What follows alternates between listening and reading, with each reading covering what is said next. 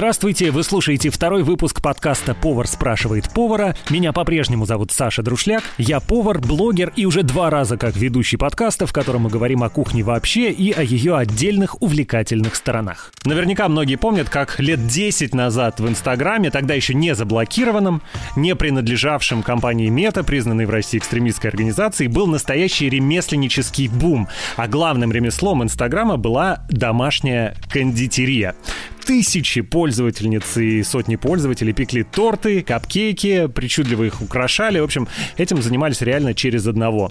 С тех пор домашних кондитеров в сети стало существенно меньше. Кто-то вообще ушел из ремесла, а кто-то стал варить крафтовое мыло. И лишь редкие кондитеры и кондитерши перевели свое дело с домашней кухни на уровень профессионального производства. А вот как раз одной из таких представительниц индустрии стала наша сегодняшняя героиня Катя Полякова, тогда еще продававшая торты под другой фамилией. Но а еще один наш герой это тот, кто Кате как раз предоставил и новую фамилию, и себя в качестве соучастника этого бизнеса. Это Леша Поляков. Катя, Леша, привет. Привет. Для начала скажите, пожалуйста, что входит в вашу мини-империю? В смысле, какие предприятия? Леш, я попрошу ответить тебя сейчас, потому что дальше, я подозреваю, будет большое Катина сольное выступление. Что у вас сейчас есть? Империя действительно мини. У нас есть кондитерская, которая называется «Тортишная». Там мы готовим торты и десерты на заказ в первую очередь. И недавно мы открыли там же кофейню, где можно все это купить и отведать вместе с чашечкой кофе. И еще у нас есть кафе, оно называется называется «Завтракать». Там мы готовим завтраки с утра до вечера, варим кофе и продаем наши же десерты. Угу. Супер. Зафиксировали. На календаре у нас апрель 2022 года. У вас есть, во-первых, кондитерская, во-вторых, мини-кофейня э, рядом с производством в этой кондитерской и э, еще и полноценное кафе. Кать, ну а теперь мы отправляемся в далекое прошлое, где ты тогда еще, вероятнее всего, студентка, э, поддавшись непонятной страсти, начала печь торты. Вот ты, пожалуйста, расскажи, когда это было и с какого, собственно, перепугу ты вообще начала в то время этим заниматься? Это был последний курс, пятый. И вот это вот большое расстояние до сдачи диплома, ну, я решила его заполнить тем, чтобы найти работу. Но у меня, к сожалению, этого а, не получилось, потому что я была без опыта работы, потому что я не знала, что я хотела. Я скиталась, везде мне отказывали, никому я не была нужна. Ну, и я решила, а почему бы мне не заняться тем, чтобы занять руки чем-нибудь. Ну, вот так и заняла. Ну, я полагаю, что училась ты не в профессиональном э, учебном заведении для производителей тортов и прочих сладостей. Да, верно. Я училась на факультете романо-германской филологии и вообще планировалось, что я буду переводчиком, но не получилось. Стала я пекарем, то есть кондитером. Тогда почему именно на эту сферу тогда пал твой выбор? Тогда потому что все в Инстаграме это делали, и ты думаешь, о, почему бы и мне тоже этого не поделать? Или у тебя какая-то детства была к этому предрасположенность? Или как? Никакой предрасположенности у меня не было. Вот эта вот история, ой, я обожаю печь с детства, такого у меня никогда не было. Ничего я дома не делала, никогда ничего не готовила, и тем более не пекла. Но так как я была в поиске себя, я почему-то вот как-то выбрала для себя... Я не рассчитывала вообще, в принципе, что я заработаю, что я буду вообще этим заниматься очень плотно. Я думала, что, ну, побалуюсь, пока есть время, и буду искать нормальную работу. И так получилось, что э, я как раз попала в волну, когда это еще не было мейнстримом. Тогда только-только-только вот зарождалась вся эта история, и поэтому я думаю, что во многом именно поэтому у меня получилось. Хотя, еще раз повторяю, что цели э, стать каким-то, я не знаю, кондитером, фудблогером, зарабатывать бабки на заказах, вообще такой цели не было. Просто была цель чем-то заняться, чтобы не скисать. Я все фотала, соответственно, и выставляла в инст, и это было не так, что вот, смотрите, я пеку, купите, а это было так, что вот, смотрите, я пеку. И каково было мое удивление, когда какой-то человек, просто не подписанный на меня, которого я не знаю, написал мне, здрасте, а можно вас тортик заказать? Я вообще была в шоке, я настолько разволновалась. Я согласилась, там была какая-то смешная цена, потому что я ничего не умела ни рассчитывать, ни, ну вообще ничего, у меня ничего не было. Я ходила там, покупала творожный сыр в упаковочках по 180 грамм. То есть вот так все. Я рассказала об этом в Инстаграме, тетя рассказала в в Инстаграме, рассказала своим друзьям, и постепенно-постепенно у меня, ну, наверное, было 3-4 заказа в неделю. Это по тем временам, ну, вообще был трэш и угар. Такого я вообще не ожидала. Ну, и, в общем, это было интересно. Такой прикольный опыт, который бы не хотелось, конечно, больше повторять. Но зато это вот э, я прям пробила тему с самого вообще низа. И в какой момент к этому решил подключиться Алексей, Леша? Ну, э, Алексей Леша был подключен к этому вообще с самого начала достаточно плотно, потому что... Обрезки от тортов, их нужно было куда-то утилизировать. Это в том числе, да. Но изначально мне не хватало, знаешь, э, смелости. Ну, типа, Леха постоянно говорил мне, ой, да чё, да попробуй, да давай сделай, ну а что такого? Помимо какой-то мотивации, он также помогал мне, довезет меня до магаза, купить продукты, даст денег на продукты, потому что у меня денег не было, и я ничего с этого вообще не зарабатывала, и считать я не умела. И вообще это все было просто супер на коленке. Ну и потом Леха и был и курьером, и был закупщиком продуктов, коробок, упаковки, шоколада, ездил на склады, что-то забирал, заказывал. Ну, то есть он занимался, в принципе, тем, чем у нас сейчас занимается несколько человек очень плотно и получает отдельно за эту зарплату. Раньше буквально прям реально вся кондитерская тортишная держалась только на мне. Сейчас уже, которая кондитерская тортишная, держалась на мне и на Лехе. То есть мы были всеми людьми, которые сейчас у нас есть, 35 человек. Это было нелегко но интересно. Леш, ну вот давай теперь тебе нужно вступать. Вот ты смотришь, как человек, который рядом с тобой старается, у него получает, у нее, вернее, получается, а дело идет отлично, и ты думаешь, а, сейчас я подвезу э, за продуктами в магазин, сейчас я куплю коробок, и потом постепенно тебя это затягивает настолько, что ты вообще ничем другим э, заниматься уже не можешь и ловишь себя на том, что занимаешься только этим. Правильно? А, ну, не совсем так. Я, у меня все-таки была еще другая, на тот момент основная работа. Я работал ведущим мероприятий, а еще у нас была парикмахерская, по-моему. Да, да, у, нас да, еще, да. у нас еще работала парикмахерская в городе Кемерово, мужская. Барбершоп у нас был, бороды брили. Все было классно, и новое направление, которым Катя начала заниматься, выглядело очень классным и крутым. И так совпали звезды, что нам предложили продать парикмахерскую. Мы ее продали как бизнес, у нас освободилось какое-то количество денег, и мы думали, вот чем бы нам заняться, чем бы нам заняться, и потом решили, что нужно выходить из домашнего кондитерства, потому что к тому моменту наша квартира превратилась в цех кондитерский, а жить в кондитерском цехе это такое себе удовольствие. Ну, то есть в холодильнике не было вообще продуктов никаких абсолютно. Был только творожный сыр, сливки. И торты. И торты, заготовки, бисквиты. Смешалось все. Дом, отдых, работа. И мы видели, что у Кати уже много очень заказов, много клиентов и много клиенты, какое слово гадкое вообще. Да-да-да. Мы, кстати, не используем, мы говорим гости. Много заказов, много гостей. И мы решили, почему бы нам не попробовать и не сделать кондитерский цех. Pierre. Но мы изначально это придумали, как что это буду я, будет еще пару девчонок, которые будут помогать мне там печь, собирать торты, будет какая-то небольшая кухонька, пару столов, печечка, и вот как бы все. То есть вы будете делать все то же самое, просто не дома, просто все это безобразие переедет, чтобы дома наконец-то жизнь началась. Я, короче, если честно, вот этого роста, который случился, я его, ну, и не предполагала, и не хотела, и о нем не мечтала. Я хотела, мечтала о том, что чтобы нормализовать свою жизнь, чтобы я, например, работала с 8 условно до 6, возвращалась домой и отдыхала. Для меня вот это было важно, и поэтому я согласилась только вот э, из-за этого. Я думала, здорово, теперь у меня, во-первых, будет помощь, во-вторых, я буду отдыхать, спать, и все будет супер. Но вышло вообще по-другому, и мы не спали, и не отдыхали, наверное, года полтора вообще. Почему так все происходило? Потому что было слишком много заказов, и вы не знали, как правильно распоряжаться своим рабочим временем и все такое, или что? Почему так было тяжело? Началось все с того, что, во-первых, это все не было, как изначально планировалось, кухонькой и два человека.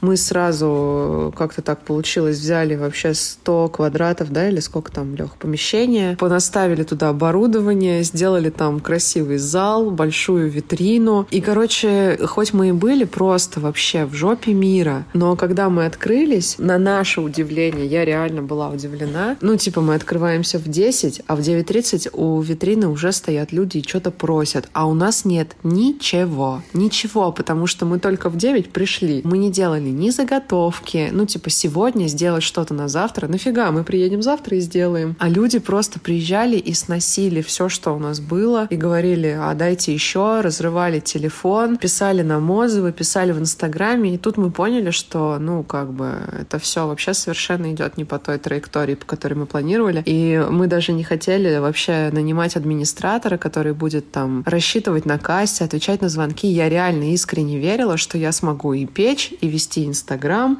и продавать эти тортики, и рассчитывать, и отвечать на телефонные звонки. Я реально думала, что я буду как дома, вот у меня будет такой вот режимчик, я буду совсем справляться. Но мы э, реально охренели. Леша, а вот ты как думаешь, в чем магия вообще вот этого вот эпизода? Почему так произошло? Дома же не было такой загрузки. Вы так хорошо рассказали об этом там в соцсетях э, и везде, или почему вот так вот внезапно, как в магазины Apple открываетесь, а там такой ажиотаж? Слушай, я думаю, что несколько факторов здесь сложилось. Ну, во-первых, когда Катя пекла дома, поток заказов был достаточно большой, но это все были заказы, торты на заказ в первую очередь, да, и когда мы открылись, мы сказали, что у нас будут торты на заказ, и у нас будет витрина, на которой будут десерты, которые можно приехать и купить здесь и сейчас. И вот это сыграло, наверное, такую важную роль, потому что весь этот разрыв первых дней, он как раз случился из-за того, что люди такие, о, класс, наконец-то те торты, десерты, которые нужно было заказывать за пять дней, можно приехать и купить прямо сейчас и выбрать глазами, что самое важное. Типа такого уровня десертов на тот момент не было в городе. Ну, то есть нельзя было купить все, что было, оно было чуть в другом сегменте и ценовом, и в другом сегменте качества.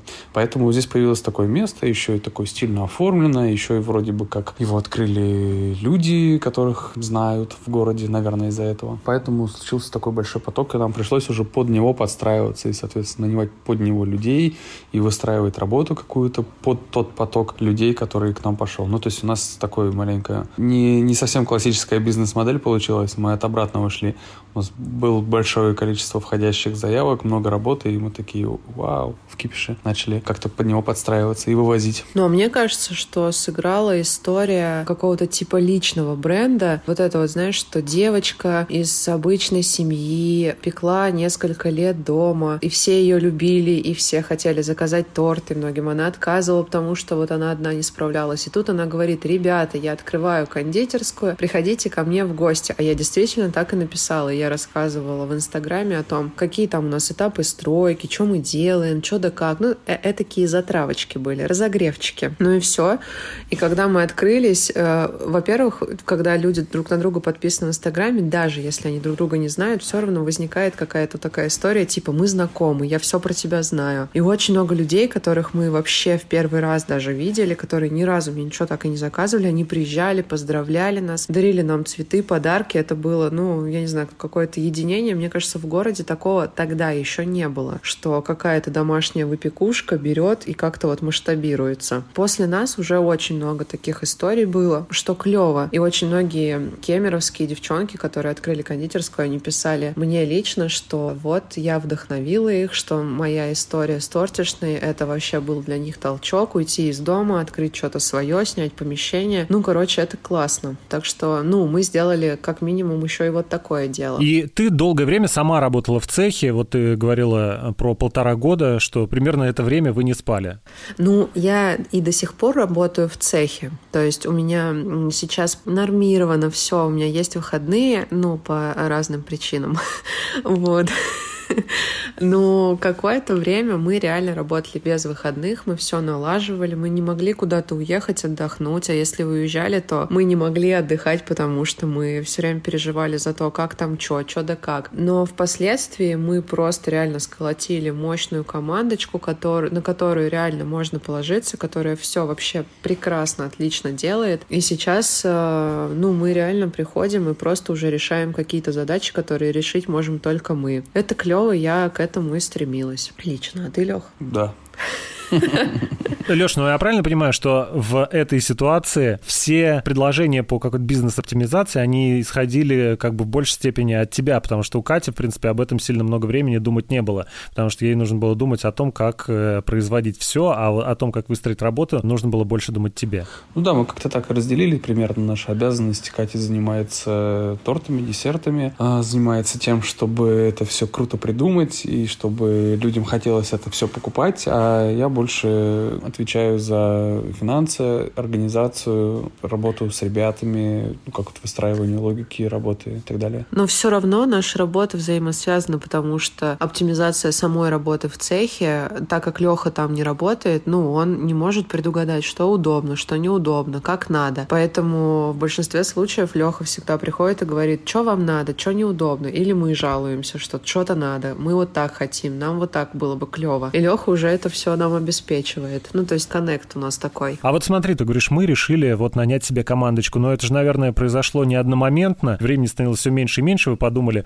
надо бы одного человека нанять, потом, а тут и второго бы неплохо было, и вот так вот постепенно и набралась та самая командочка, или как-то по-другому, или вы как- как-то продуманно а, подошли к этому вопросу, сразу придумали несколько ставок и, и начали под эти ставки людей подбирать? Нет, все было вообще абсолютно постепенно, прям по чуть-чуть, помаленечку. Сначала мы взяли одного кондитера, потом двух, потом мы взяли одного администратора. Сейчас у нас работает шесть или семь. Или восемь. Одиннадцать или двенадцать кондитеров. Ну, то есть вот так постепенно, постепенно, постепенно мы набираем первого курьера наняли спустя год работы. Первый год работы я развозил все заказы, ну, то есть я был курьером на всех доставках. И ты был экспедитором, закупал нам все продукты. Закупал... Ну, да, закупщик у нас вообще появился, наверное, года через полтора только. Ну, в общем, да, вот так по чуть-чуть, по чуть-чуть, когда мы уже понимаем, что... Ну, во-первых, когда мы понимаем, что у нас есть деньги, чтобы этому человеку платить стабильно, не только в месяц, когда хорошая выручка и праздники, но и в месяц, когда хорошей выручки нет и нет никаких праздников, мы должны стабильно платить человеку вне зависимости от количества гостей и загрузки кондитерской.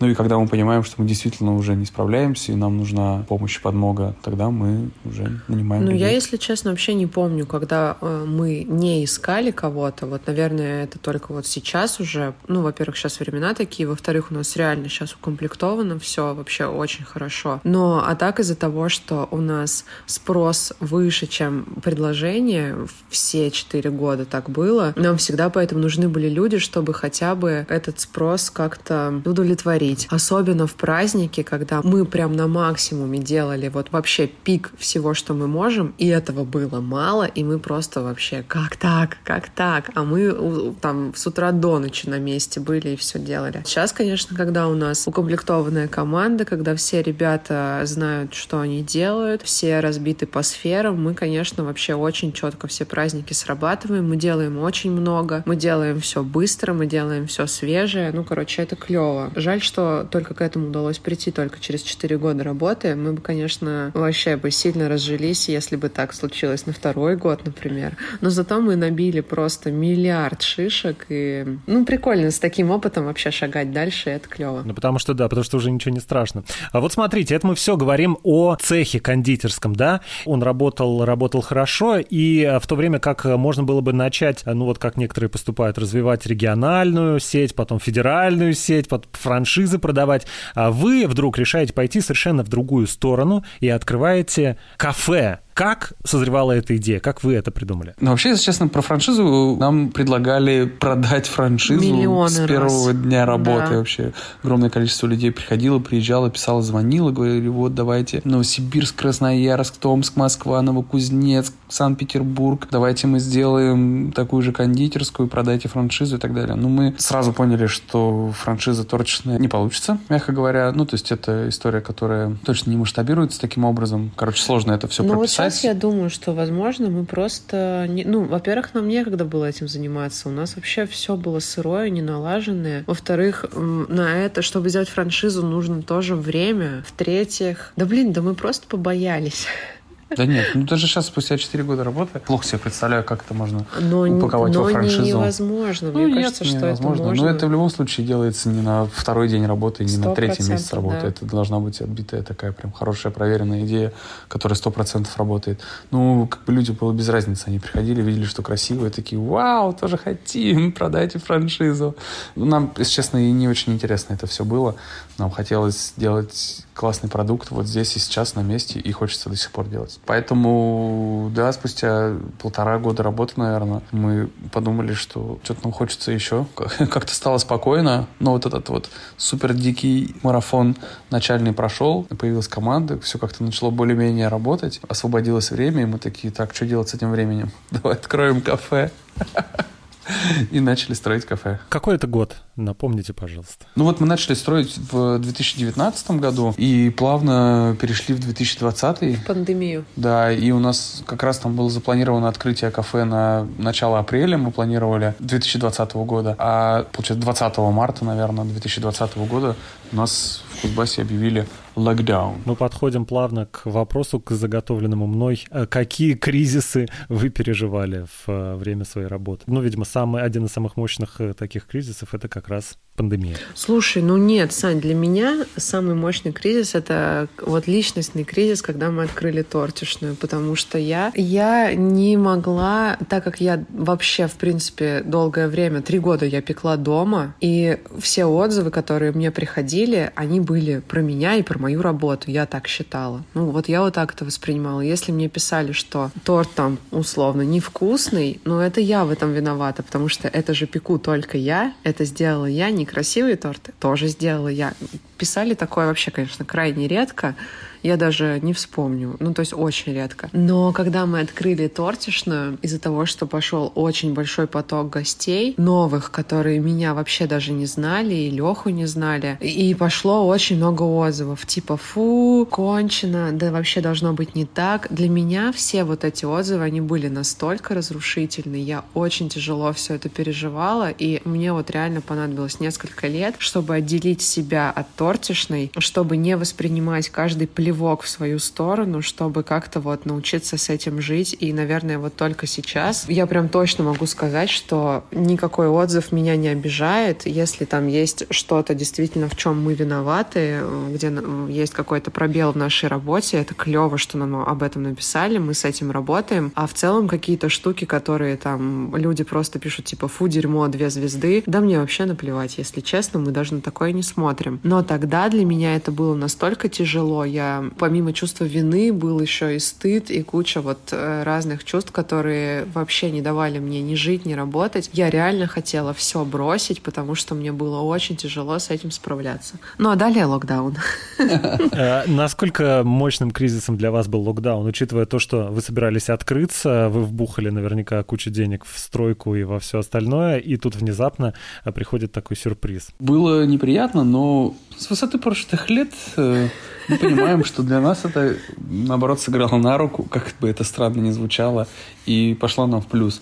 Потому что уже понятно из нашей беседы, у нас не было никакого опыта в ресторанной сфере, и все равно наш кондитерский цех, он был в первую очередь цех и такой небольшой магазинчик. Здесь мы вот прям полноценный общепит открыли с, с посадками, с контактной зоной, с баром, там, с работой кухни и так далее. И если бы мы открылись вот прям сразу в полноценное и спокойное время и получили бы тот огромный поток гостей, который мы в итоге и получили, то, конечно, первые два месяца мы бы, наверное, очень некачественно выполняли бы свою работу, поскольку у нас не было такого большого опыта и такой мощной сплоченной команды, которая могла бы это все вести. Вот. А поскольку мы открылись в локдауны, у нас не было посадки, у нас не было гостей, мы начали работать на самовывоз, потом мы запустили доставку, которую мы вообще не планировали делать у нас в кафе, но обстоятельства вынудили. И мы постепенно, постепенно, постепенно отработали все механизмы, отработали структуру, набрали команду, сколотили ее, обучили, сами поняли, как нам нужно работать. И там спустя три или четыре месяца, когда когда правила смягчились и разрешили посадку в, внутри кафе,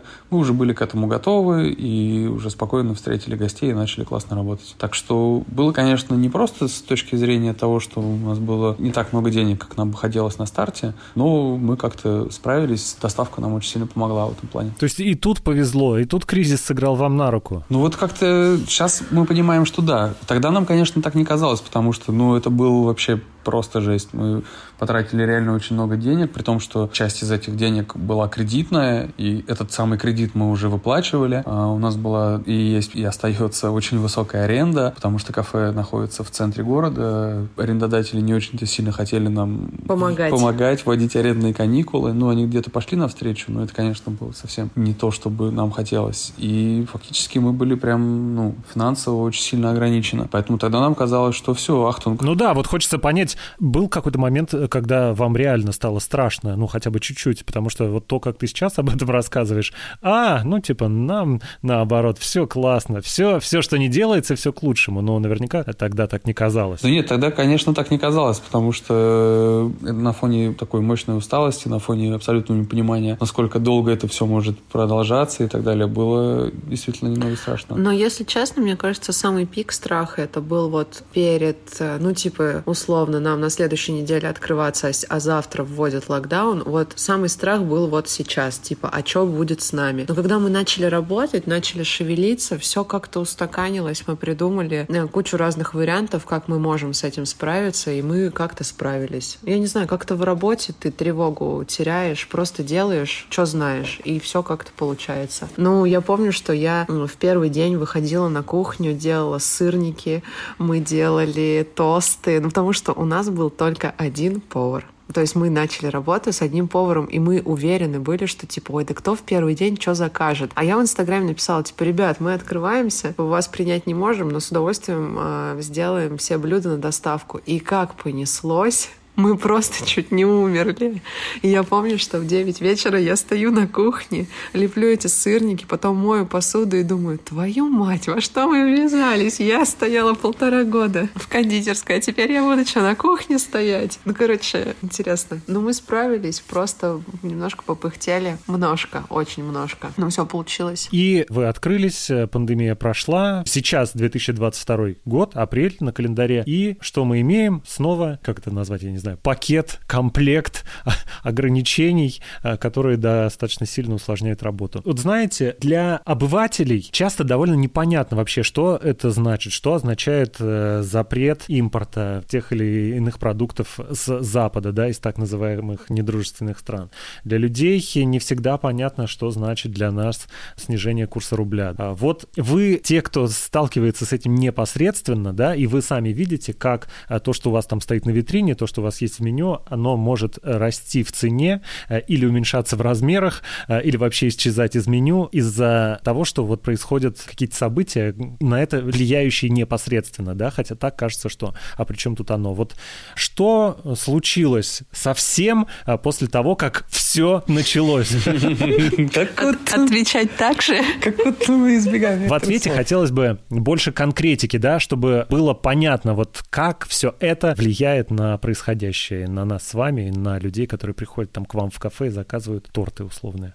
Ну вот начнем с э, нашей кондитерской. Мы готовим торты и десерты преимущественно из э, иностранного сырья, что, к сожалению, в России делают мало и не такого классного шоколада, как нам бы хотелось. В России не производится миндальная мука, в России не делаются классные фруктовые пюре и так далее. Ну, то есть это все практически импортное. Только из э, хороших импортных ингредиентов получаются хорошие, вкусные, качественные десерты. Мы очень сильно на это завязаны, и сразу же после 25-26 февраля цены очень сильно подскочили. А, в первую очередь из-за курса, во вторую очередь из-за ожидания дефицита и в третью очередь из-за сложности в логистике потому что доставлять теперь все эти товары из Европы в Россию стало намного сложнее, намного дороже. Либо вообще невозможно. Да, если это вообще будет возможно. Поэтому те поставщики, у которых в России еще что-то оставалось на складах, они либо вообще перестали продавать эту продукцию, поскольку они понимают, что это их единственный актив на фоне непоняток с рынком, либо очень сильно взвинтили на них цену. И сейчас мы находимся в той же самой неопределенности, когда мы не понимаем, а будет ли у нас завтра или послезавтра бельгийский шоколад, а будет ли у нас там испанская миндальная мука или французские фруктовые пюре Мы не знаем, поэтому мы на низком старте и готовы, если что, быстро переобуваться и переделывать там, в очередной раз наши десерты, чтобы просто попасть в те ингредиенты, которые у нас есть. Это первый момент. Второй момент, он связан с тем сырьем, которое у нас есть в России и которое вроде бы казалось тоже делается в России. Все все равно завязано очень сильно на импорте, потому что даже для продуктов, которые делаются в России, зачастую используется э, иностранное сырье, и оно, в свою очередь, либо подорожало, либо появился жесткий дефицит. А еще есть такой момент, о котором очень многие забывают, это оборудование. У нас очень мало оборудования делается в России. Большие технологические линии и мелкое оборудование, оно все либо иностранное, либо точно так же готов, делается из э, иностранных комплектующих. И с ними сейчас тоже могут возникать сложности, и уже возникают. Из-за этого цена поднимается. В общем, первое, с чем мы столкнулись, это резкий, безумный рост э, себестоимости наших продуктов в кондитерской, в торточной. У нас большая часть десертов, которая продавалась, она продавалась по цене 2018 года. Мы вводили какие-то новые десерты, да, там за это время они уже были с новой ценой. Но то, с чем мы открывались, мы там... А у нас таких одну... десертов было достаточно много. Да, да, да. Ну, все, практически все были по старой цене. И тут мы столкнулись с тем, что мы делаем их просто на грани себестоимости, продаем, либо а, какие-то там в минус вообще, да. ну, за счет просто безумного роста цен. То есть у нас была ситуация, когда мы скидываем поставщикам заявку на шоколад, решили закупить побольше маленько, они нам говорят там 250 тысяч, например. Мы такие думаем, блин, что-то, наверное, дороговато, сейчас только налички нет, давайте уменьшим позиции, уменьшили там килограмм на 50, отправляем им, они нам говорят, хорошо, новая цена 260 тысяч рублей, то есть меньше шоколада, но цена выросла за час, пока мы думали. Они говорят, будете что-то менять? Мы говорим, нет, конечно, давайте уже остановимся на этой цене, пожалуйста. Ну, то есть были вот такие случаи. Это новости 24 февраля. Последствия 24 февраля. Есть еще одно последствие, которое, казалось бы, очевидно, но тоже достаточно серьезно может ударить по нам. В том числе это запрет ограничения работы Инстаграма. Потому что в любом случае Инстаграм это такая основная площадка для продвижения бизнеса нашей сферы, мне так кажется. А у нас есть такая одна небольшая особенность, что мы за все время нашей работы, за все четыре года, мы ни разу не использовали никакие платные способы продвижения рекламы. Мы не потратили ни одного рубля на ни на какой вид рекламы. Все те гости, которые к нам приходят, они приходят к нам по рекомендации других гостей, просто потому что мы стараемся делать хорошо, и люди хвастаются этим, выкладывают в социальные сети, другие люди это видят и приходят. С одной стороны, мы находимся в выигрышной позиции, потому что мы уже набрали какую-то критическую массу гостей, но с другой стороны, нового потока сейчас нет, потому что активность в Инстаграме очень сильно упала, и люди просто перестали туда заходить, перестали смотреть, и поэтому мы тоже находимся на такой, на грани. Но а как быть с теми ребятами, кто сейчас только-только открывается и пытается раскачаться, это, конечно, вообще отдельный вопрос. Плюсом Инстаграм для нас всегда был такой площадкой, где мы рассказывали о том, кто мы, что мы делаем, какой у нас продукт, делились какими-то новинками. Ну, это реально было единственное место, где мы могли, например, рассказать, а почему столько вот стоит торт, а из чего он сделан, а где мы как берем, а как что мы производим. Потому что, ну, по факту, люди к нам просто приходили, покупали торт или десерт и уезжали. Ну, никто не спрашивает а лично, никакие вопросы не задает и так далее. Поэтому единственный вариант, где мы можем что-то о себе заявить, это был Инстаграм. Ну и сейчас, соответственно, мы создали, как и все, Телеграм-канал, но там уже просто mm, у всех такая мусорка э, из, из этих подписок на всякие разные Телеграм-каналы, что, естественно, конечно же, мы просто... У нас там есть определенное количество подписчиков, но это гораздо меньше, чем было у нас в Инстаграме, и мы там просто в лентах людей теряемся. Ну, понятно, что кто хочет, тот приедет, закажет, позвонит и все такое, но это, конечно, все равно не то. Ну, подождите, вам скажут, замечательная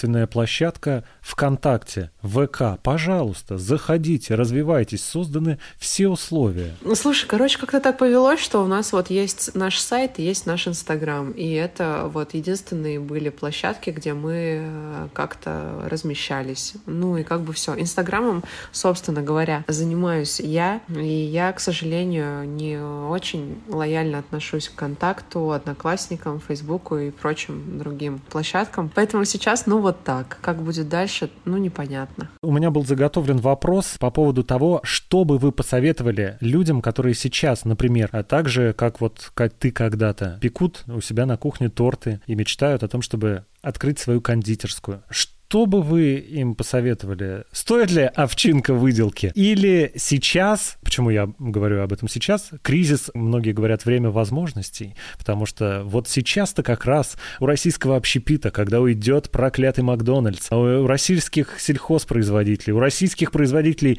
шоколада, ну, наконец-то появится шанс выделиться, набрать э, клиентуру и, наконец, создать тот самый великий русский шоколад или великий русский фастфуд, да, которому создастся, судя по всему, сейчас мешают э, вот эти подлые западные, американские, бельгийские там и прочие сети. Поэтому, говорят, кризис, время возможностей. Разделяете ли вы это убеждение и э, как вы считаете, стоит ли людям, которые дома сейчас э, втихаря делают какие-то хорошие вещи, мечтать о том, э, чтобы сделать э, эти хорошие вещи достоянием более широкого круга гостей или клиентов, или как угодно? Саш, мечтать всегда нужно. Это здорово. Мечтать нужно продолжать. Но конкретно я бы сейчас обрезала бы крылышки и сказала бы, что сейчас я бы не советовала а, стартовать, масштабироваться, уходить из дома, делать ремонт, вкладывать бабки. Я бы немножко подождала, посмотрела бы вообще, э, какая ситуация будет, как все развернется, как все устаканится, и как только появится какая-то стабильность, я бы стартанула. Ну, если это желание не пропадет, конечно, через э, все это время. Но пока лучше печь дома или приостановить ну, я не знаю, правда, но сейчас времена непростые для старта. Если бы кто-то у меня спросил, я бы сказал, что отличное время для старта сейчас. Вообще самое вот лучшее так. и самое замечательное.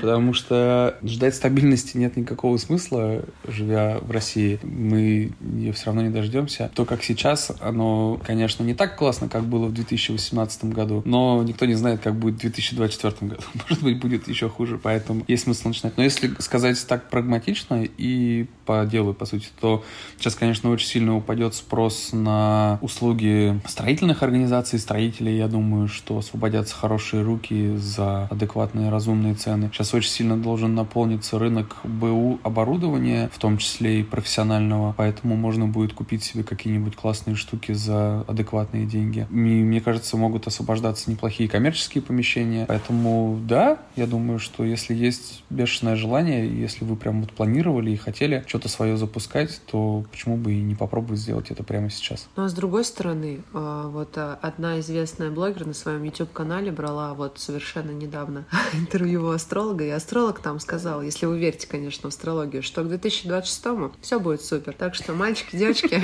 копим денежки до 26-го. Почему мы говорим про астрологию, если никто из нас не верит в астрологию вообще? Ну, в сложные времена все во все верят. Цепляемся за 26-й. Будет все супер, давайте.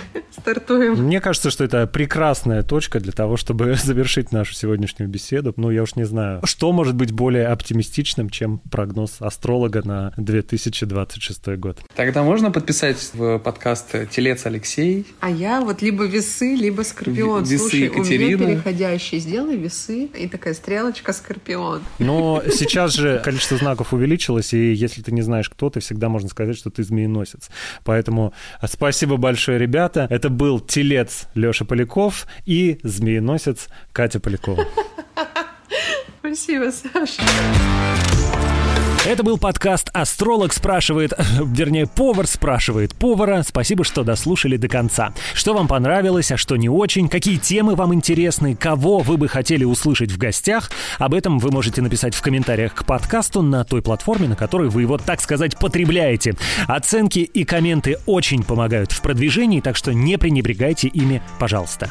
А еще подписывайтесь на телеграм-канал «Доказательная кулинария». Там у нас есть уютный чат, в котором можно обсуждать любые любые околокухонные темы. Также там есть классные рецепты, кулинарные лайфхаки и всякие другие увлекательные и полезные штуки. Все, прощаюсь до следующего раза. Он будет через неделю. Меня зовут Саша Друшляк. Всем спасибо. Пока.